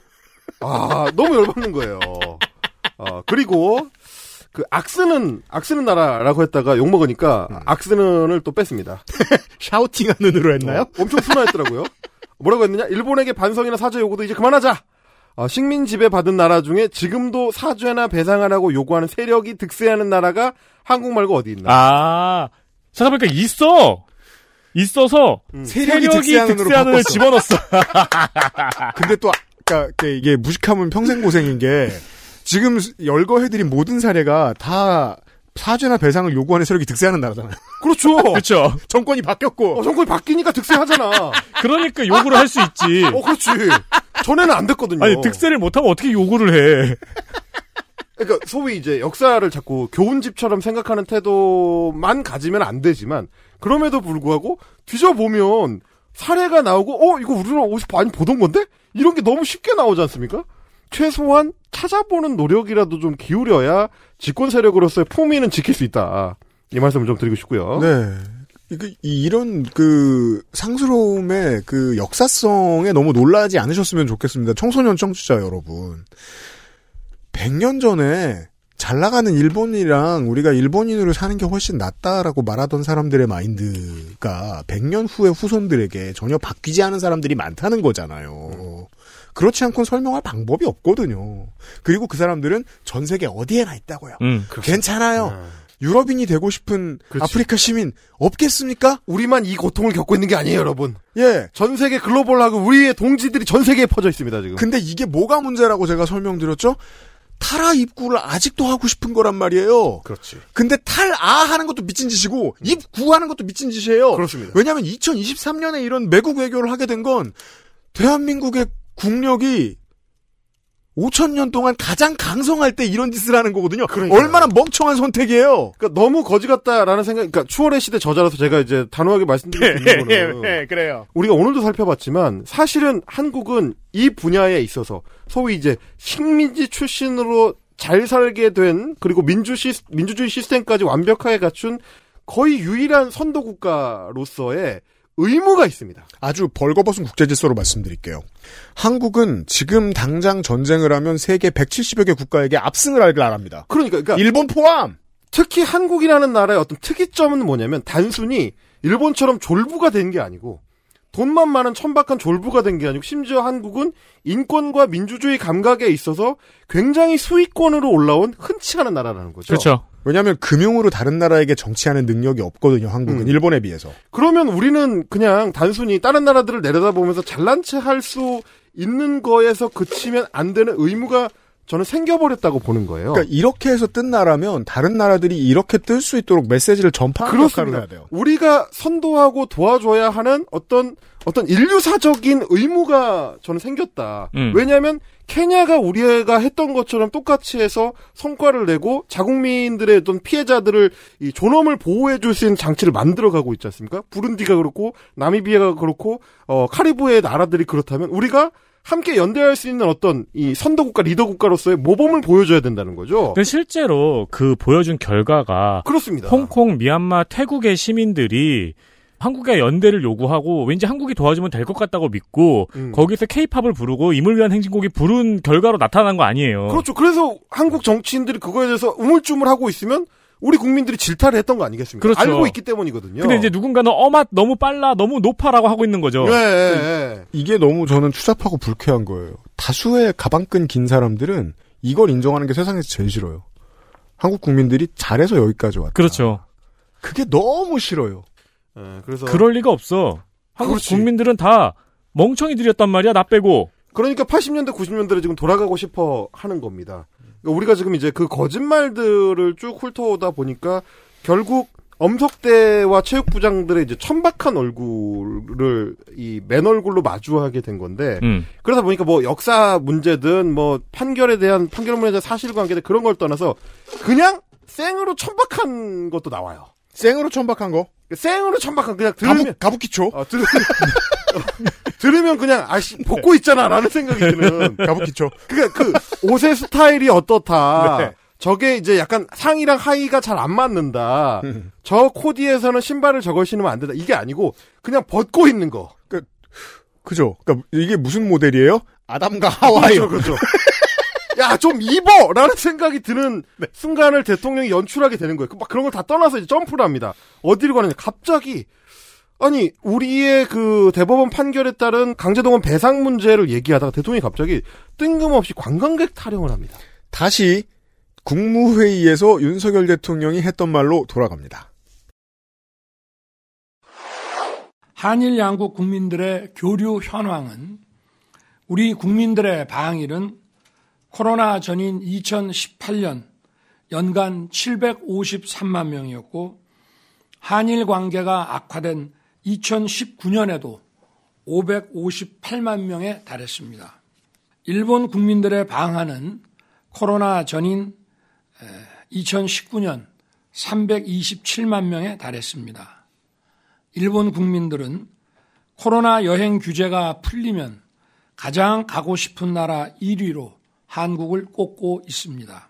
한일 교역 규모는 우리나라 전체 교역 규모에서 6 내지 7%에 이르고 우리 기업에 대한 외국인 직접 투자는 일본과 일본 기업의 투자 규모가 전체의 22%가 넘습니다. 자, 고관여층 그리고 소셜에서 싸우다가 정신 나간 사람들이 종종 하는 실수입니다. 국민 개개인과 국가의 이미지 더 나아가 거기 지배 세력의 이미지를 자꾸 혼동시키려고 했습니다. 우리가 자민당 해주고 싶은 일 우리 정부가 해주는 거랑 일본 시민이 서면에 와서 삼겹살 구워 먹는 게 뭔 상관이야? 아니 이게 도대체 뭔 상관이냐고요. 아니 강제 징용 배상 문제에 대해서 정부가 어떤 해법을 내놨다라고 얘기하다가 이게 갑자기 나와요. 지난번에 말씀드렸다시피 무슨 앞뒤 맥락이 있는 게 아니고 그냥 쑥 나옵니다 이게. 그렇죠. 아니, 그니까 듣다 보면 황당해요. 뭐야 이게 뭔 소리야 갑자기. 아마도 앞뒤로 생략을 시켜버렸기 때문에 점프가 일어나는 걸 텐데. 이미지 정치입니다. 그 말하자면 이게 갑자기 매지가이 중간에 뭐가 쑥 올라오는 거랑 음. 똑같은 거거든요. 이게 뭐냐면, 아이 봐봐 한국이랑 일본이 아, 사실 얼마나 친한데. 아이 봐봐. 아니, 그러니까 상상을 해봐요. 제가 우리가 이번 주에 3시간 동안 판결문 많이 봤잖아요. 태평양 조약부터 해가지고, 어, 일갈, 일갈 처리 협정 이런 거 봤잖아요. 근데 판결문 맨 뒤에, 어, 일본은 한국을 여행 가고 싶은 나라 1위로 뽑고 있습니다. 라는 어, 문장이 나왔다고 생각을 해봐! 어쩌라고 도대체. 뭐 어쩌라는 거예요 그래서. 그러니까 이건 결국은 극우 유튜버들의 문법과 똑같은 거죠. 윤서인의 영상을 보면 이런 얘기입니다. 사실 한국, 일본 국민들 개개인은 아, 서로 우리가 좋아 죽어 얼마나 좋아하는데 서로 여행 엄청 가고 싶어. 아니 가성비가 좋아서 간다니까. 태국을 뭐 태국을 사랑해가지고 가냐? 가성비가 좋으니까 가는 거 아닙니까 여행 갈 때. 맛있으니까 가고. 어, 맛있으니까 가고. 내가 갔던 어트랙션에 일하는 분들이 친절하고 잘해줘서 가고. 하고. 그런데 얘네들이 이야기하고 싶은 건 그거예요. 한국, 일본 국민들 서로 좋아해. 사랑해. 서로 가깝게 교류하고 싶어. 근데 반일 선동을 해가지고 이 난리를 부린 문재인이가, 어, 그, 386 그, 저, 운동권 그, 어, 저, 어, 극우 민족주의자들 얘네들이, 아, 극우가 아니지. 좌파 민족주의자, 이상한 말이네. 응. 좌파 민족주의 애들이, 우리 이, 이렇게 서로 사랑하는 한일 양국 국민들을 갈라지게 한 거야. 그리고 뭘 이용해서 중간에 그걸 했어? 니네 피해자들을 이용해가지고 이런 짓을 하고 있어. 그러니까 양국의 미래를 위해서 당신들이 좀 양보하쇼. 어? 미래를 위해서 양보하시오라는 말을 이걸 이렇게 얘기하는 거예요. 지금 결국 양극단 헛소리 분석을 해봅시다. 서경덕 교수가 말하는 대로 가죠? 그러면 한국이 군국주의 국가가 됩니다. 서경덕 교수가 하고 싶은 말은 이 하나의 잘못을 일부 네티즌이 극우 네티즌이 하면 우리는 그 나라를 완전히 징벌해야 돼 같은 소리입니다. 완전히 똑같은 곳에서 시계 반대편에서 이영훈 같은 사람들이 하는 말이 나올 수 있는 겁니다. 저는 신주쿠에 자랑 신주쿠에 가서 네티즌하고 맥주 먹었어요. 그러면 저는 일본과의 과거를 잊고 미래로 나가고 싶어서 그러니까. 매국노! 아니, 매국노가 아니지. 외국노가 아니지. 하고 싶어서 애- 애국노! 아, 아사히 생맥을 먹은 거예요 그러니까 거기서 한국을 위해 호르몬 집에서 애국노. 자, 이 사람들의 마인드대로면은요, 이 사람들은 언젠가 이런 식으로 꺼낼 거예요. 미래로 나가기 위해서 독립기념관 없애자. 그렇죠. 미래로 나가기 위해서 그렇죠. 유관순 경기장을 미래 경기장이라고 이름을 바꾸자라고 할 사람들이에요. 그래서 사실 왜 망각이 미래입니까, 이 사람들한테는? 저는 이 문제를 얘기할 때 단순히 과거사에서 그치면 안 되고 이것은 우리의 현재의 문제인 음. 거고 곧 피해자들의 문제다라는 점을 분명히 강조할 필요가 있다는 건데 왜냐하면 지금 보세요 대통령이나 대통령실이나 그 정권의 주변 인사들이 피해자들을 치워버려야 될 짐짝 취급을 합니다. 음. 미래를 위해서 한국 양 한일 양국의 국민들이 서로 가깝게 교류하고 자유롭게 여행 가는 데 있어서 거슬림이 되는 짐짝들이라는 거예요. 우리를 가로막고 있다. 이건 뭐냐? 이건 2차 가해고 이건 가스라이팅입니다. 그렇죠. 그러니까 저는 5.18 협정도 그렇고 이것도 그렇고 가장 열받는 부분이 역사 문제가 아니고 피해자가 생존에 있잖아요. 그러니까요. 그 개인에 대한 권리에 대한 재판이잖아요. 우리 국민이요. 네. 그 석동현식으로 표현하면 이런 거죠. 다른 내가 모르는 국가의 어떤 별도의 특수한 사정을 차치하더라도 어? 그런 게 있다 치더라도 저는 그냥 대통령한테 인간적으로 말을 이따위로 해야 되느냐.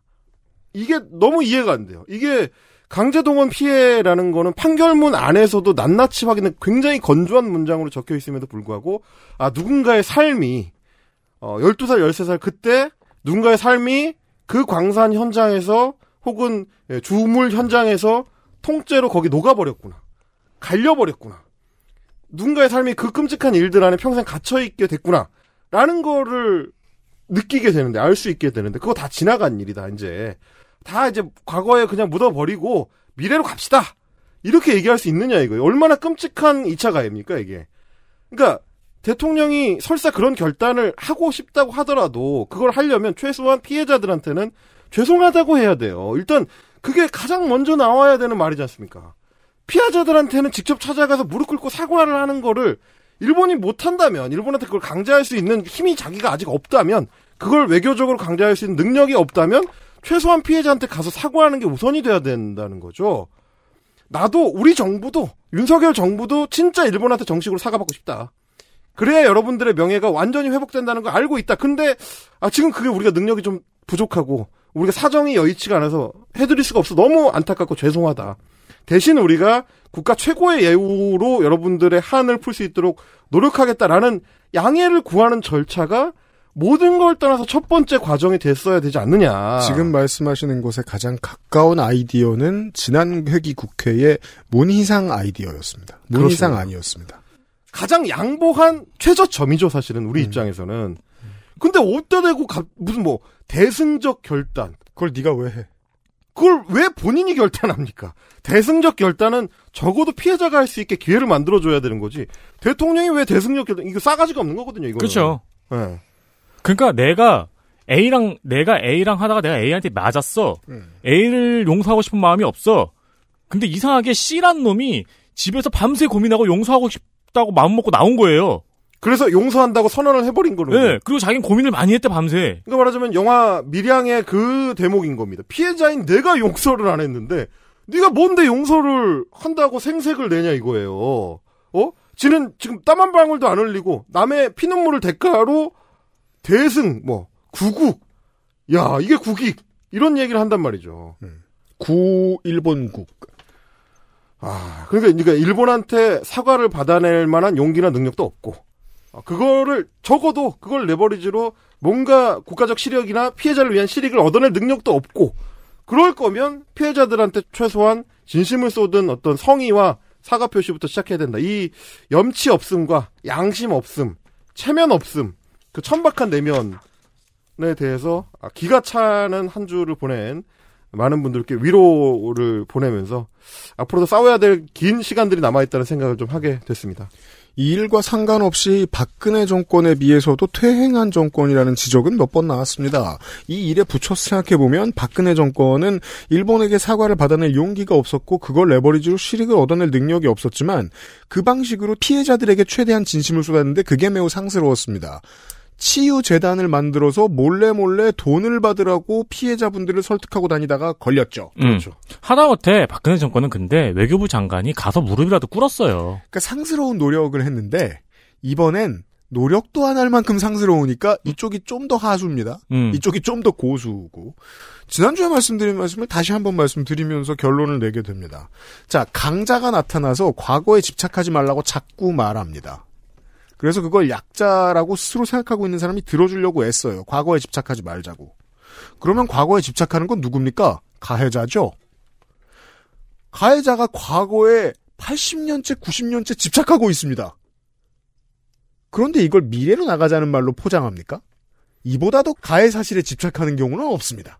네. 가해에 집착했기 때문에 나올 수 있는 3.1절 기념사였고 나올 수 있는 해법이었습니다.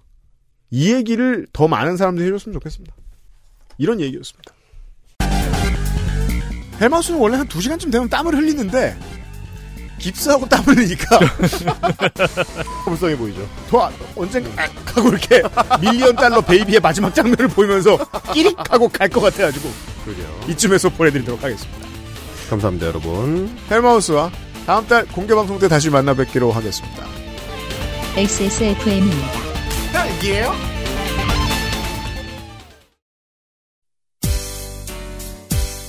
당신의 삶은 이야기로 가득한데 알고 보면 당신은 당신의 삶에 대해 잘 말하지 않는 편입니다.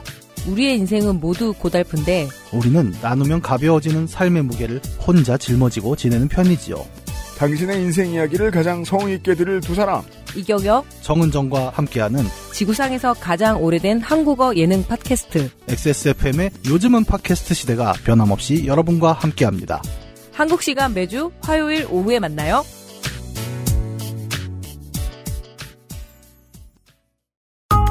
스포츠카처럼 강력한 사양의 하이엔드급 PC. 고가의 장비들을 내 손으로 조립하는 일, 시간과 열정, 꼼꼼함과 치밀함이 필요합니다. 초보라면 부작용으로 몸은 관절염을 얻거나 쿨러는 물이 새게 될 수도 있습니다. 컴스테이션을 고민해 주십시오. 이달의 PC로도 custom 사양으로도 빠르고 견고하게 만들어 드립니다. 액세스몰과 010-8279-5568 컴스테이션을 만나보세요. 주식회사 컴스테이션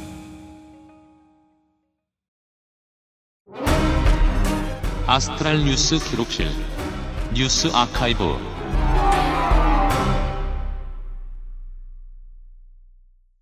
3월 이제 세 번째 주죠? 그렇죠. 3월 세 번째 주에 뉴스 아카이브 보시죠. 가깝고도 먼 것 같은 작년 오늘 3월 18일 대통령 인수위가 공식으로 출범했습니다. 아 예. 지금 보면 너무나 먼 것 같은 소식들이 많습니다. 음. 윤석열 당선인은 국정 과제의 모든 기준은 국민과 국익이 우선돼야 한다고 강조했는데요. 이번 주에 그 방송을 정리해 보면 괄호 열고 일본의입니다. 여기서 국민은 자기, 음. 국익이 나라를 파는 영업이익인지는 몰랐죠. 그렇습니다. 이게 국익이 나라를 파는 영업이익으로 되돌아왔던 건 1965년의 한일 청구권 협정과 동일한 시스템입니다. 그렇습니다. 또 국정과제의 우선순위 설정도 궁극적으로는 국민 통합을 위해서라고 했는데 음. 그게 황국 신민인지는 몰랐죠. 그렇습니다. 그거 초능력이라고 하나요? 뭐뭐 몇 년 이러는 거? 아, 뭐 쇼와 뭐 이런 거요? 네. 헤이세이 뭐 이런 거. 네. 언제 그렇게 쓰지 않나 모르겠어요. 음, 음. 음. 레이와죠 지금. 네. 그리고 영세 자영업자 소상공인 분들에 대한 신속한 손실 보상과 요거는 음. 했죠. 네. 더불어 방역 의료 문제 등을 중점적으로 다뤄주시기를 부- 당부드립니다. 라고 음. 인수위에 부탁을 했어요. 네. 그러면서 최우선 과제로는 코로나 대응을 뽑았거든요. 음. 그게 대응을 안 하는 건지도 몰랐습니다. 그렇습니다. 지금 4차 접종 그 접종률이 늘지 않고 있는데 어, 정부가 캠페인을 더 하고 있지도 않고요. 그렇죠. 언론의 협조를 요구하고 있지도 않아요. 심지어 대응을 안 하면 이제 규제를 푼다는 거잖아요. 네. 규제를 푸는 것에 대한 준비도 안 했죠. 그 이거를 참 못 받아들이게 하는 언론, 그러니까 그 미디어 환경 대단하다고 느껴지는 게 어제까지 일상적으로 생활하실 수 있었던 그냥 생활을 한동안 영위하실 수 있었던 어, 보호시설이나 우리 집의 어르신들이 돌아가셨잖아요. 그럼 정치 탓인데요. 음. 네. 정치 탓으로 많은 사람들이 죽고 있습니다. 한편 국민일보는 인수위에 안철수 맨들이 대거 포진했다. 음. 면서 음. 당선인이 안 위원장을 배려한 것으로 음. 양측이 합의한 공동정부 구상이 순조롭게 시동을 걸었다고 했습니다. 쓴 기자 1년 뒤니까 아직 국민일보에 있을 텐데 지금은 무슨 소리 하는지 모르겠네요. 왜냐하면 그때도 이미 알고 있었거든요. 세상에 인수위가 마지막 자리인데 저걸 받고 뭘 받은 거라고 착각하다니. 음. 모두가 생각했다고. 지금 생각하면 너무 먼 옛날이죠. 예. 한편 인수위는 총 24명입니다. 음. 남성이 85%, 음. MB정부 인물이 30%, 음. 서울대 비율이 59%, 음. 서울 출신이 48%를 차지했습니다. 대단한 안배입니다. 이게 유일하게 지금의 국정 기조와 맞는 듯합니다. 다행입니다. 다행인가요? 다행은 아니죠. 음. 요걸 이제 조선일보가 전하고 있어요. 음. 근데 제목이 독특해요. 음. 제목이 지역 안 따지고 교수 전문가 선별.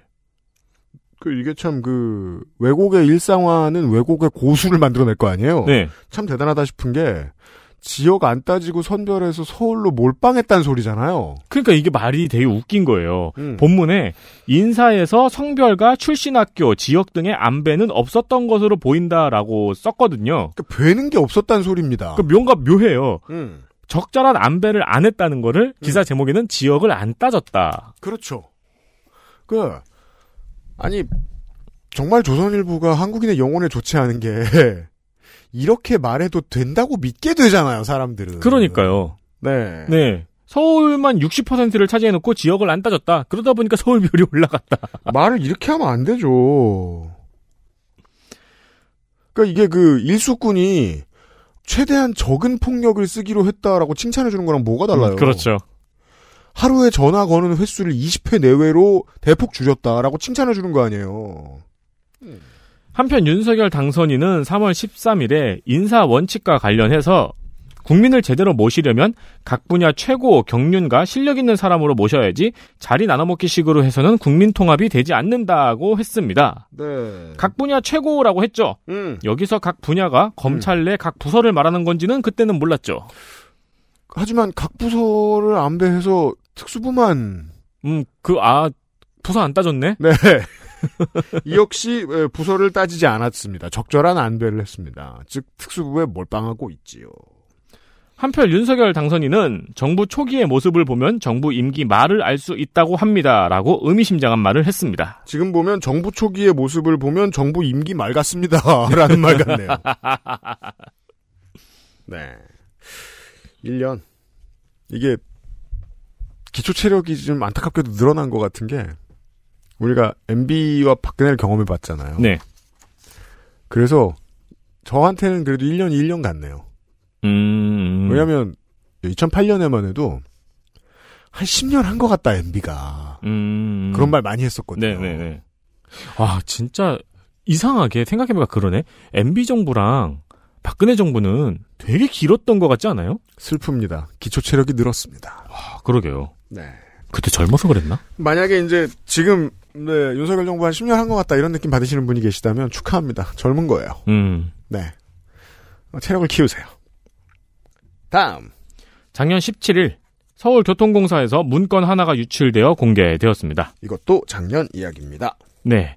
서울교통공사 홍보실 직원 직급이 대리라고 하네요. 음. 이 대리가 만든 문건입니다. PPT로 제작을 했는데요. 음. 제목은 사회적 약자와의 여론전 맞서기입니다. 사회적 약자와의 여론전 맞서기. What? 이런 제목의 문건이 서울교통공사 내부에서 유출이 됐어요. 사회적 약자의 여론전도 아니고 사회적 약자와 여론전으로 싸우는 법 그렇죠. 얘기입니다. 그렇습니다. 그리고 공사가 실질적으로 약자라면서 음. 사회적 약자의 인식을 무너뜨리기는 현실적으로 불가하다. 음. 이거 제가 이제 말이 되게 말한 건데 정확히 워딩은 사회적 약자 인식 무너뜨리기는 현실적 불가. 음, 그러니까 사회적 약자는 사실 약자가 아니고 우리가 보기엔 나쁜 사람들인데 그 사람들을 나쁜 사람으로 보이게 만드는 건 어렵다. 그렇죠. 라는 말은 그 사람들을 나빠 보이게 만들고 싶다는 뜻입니다. 네. 그리고 언더도그마가 흔드는 현실 음. 등의 문장이 들어 있습니다. 네. 이- 언더도그마. 몇 가지 이제 그 페이지가 슬라이드가 음. 갈무리 돼서 언론에 많이 실려 있는데요. 음. 제가 보면서 제일 신기했던 게 음. 무슨 공사 홍보실 정직원일 거 아니에요. 음. 문장을 이렇게 못 쓰나요? 안타까워요. 네. 000이라고 페이지 표시가 되어 있는 첫 페이지는 음. 읽기 귀찮은 분들을 위한 한 페이지 요약이 있습니다. 음. 002페이지에는 지피지기면 백전불태라고 크게 써놓았고요. 야, 그러니까 사회적 약자들 상대로 전쟁을 불사하겠다는 소리입니다. 어, 그렇죠. 네. 네. 이 문건의 내용은 상대방의 실수를 꼼꼼히 캐치. 실제로 이렇게 CAT, CH라고 영어로 써 있어요. 네. 카드 캡터인 줄 알았어. 네. 꼼꼼히 캐치해서 여론전에 활용해야 된다고 써 있습니다. 네. 그러면서 사례로 음. 휠체어 바퀴를 열차 승강장 틈 사이로 끼워 넣기, 음. 휠체어 문 가로막기 사진을 자연스럽게 알려야 된다고 하고, 음. 그리고 또 장애인 단체의 결정적 미스라면서 임종을 봐야 된다는 시민에게 버스 타고 가세요라고 답한 사건을 들었습니다. 그러니까 모르긴 몰라도 의지가 대단하다는 것만큼 보입니다. 이 집회에 참여한 시민들의 실수를 최대한 노리고 있다가 최대한 홍보하는 데 쓰겠다라는 거예요. 그렇죠. 어, 이거는 제가 아까 조선일보 얘기했죠. 보수 언론이 사실상 가르치지 않고 가르쳐 놓은 거죠. 기사만 보다 보면 크면서 아 이렇게 왜곡하는 방법이 있지라고 배우게 되니까요. 지난주에는 용해인 의원이 국회의원만 쓸 수 있는 방을 그 공항에서 가족여행 갈 때 썼다는 거를 대문짝만하게 나름 집어넣어 놨더라고요. 실수잖아요, 실수. 음. 어 이거를 되게 박덕흠 보듯하게 만드는 음. 노력을 했더라고요. 그, 이 친구들이 흔히 생각하는 언론, 여론전이라는 게 이런 식으로 그, 보수 언론에서 배워온 것들이 많습니다. 네.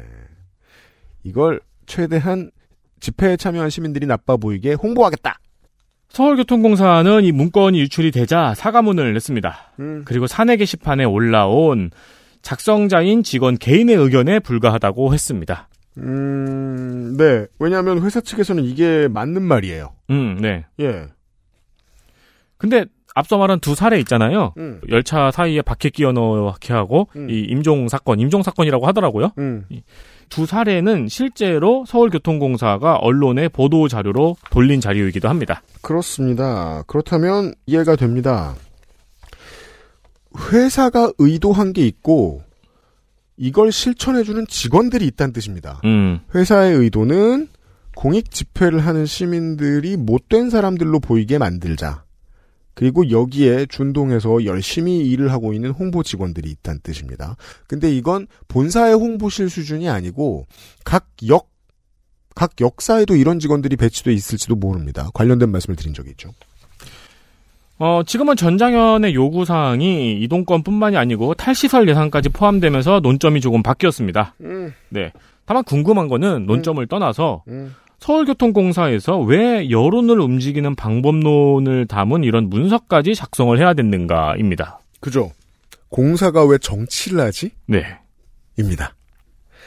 여기에는 이제 권위주의적인 추측과 민주주의에 입각한 추측 두 가지가 있습니다. 권위주의에 입각한 추측은 시장님이 시켰다입니다.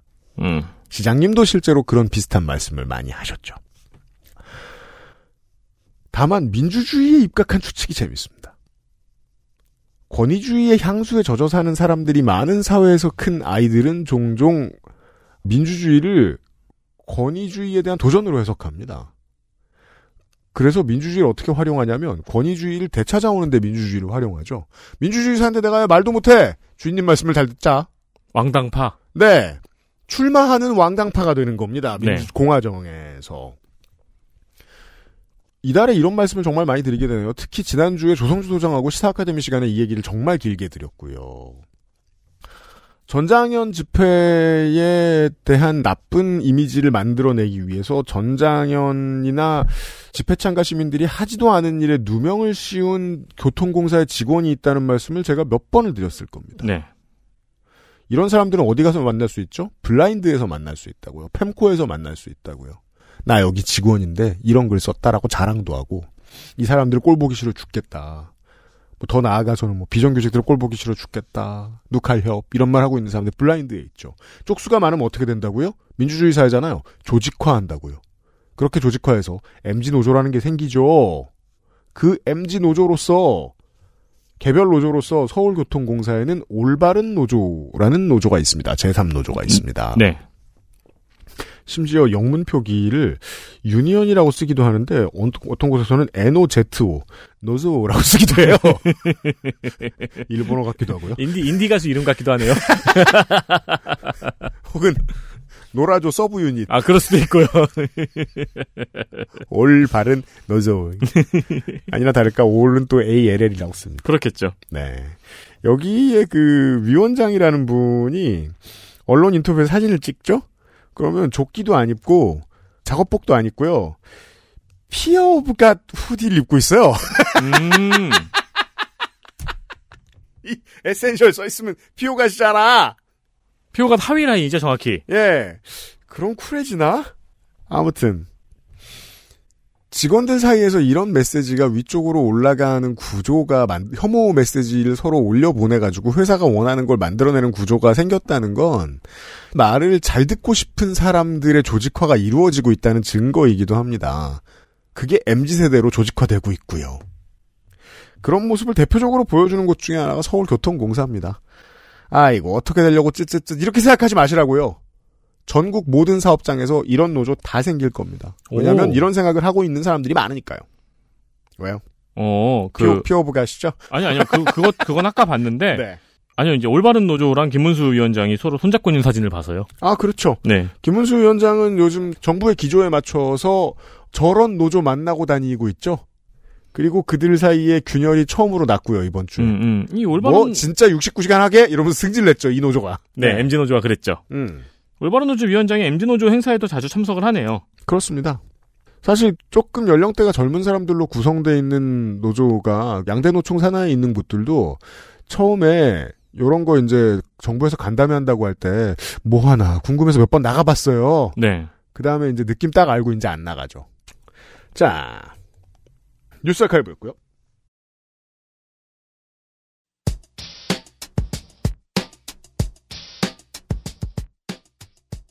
다음 주 이 시간에는 정부의 대일 외교와 관련해서 손희상 선생대로 할 말 없냐고 물어봤습니다, 제가. 음. 할 말 있는 모양입니다. 그래요. 네. 도움이 될 얘기가 나올 거라고 기대하지 않습니다. 저는 많은 기대를 합니다. 네. 다만, 뭐가 있습니다.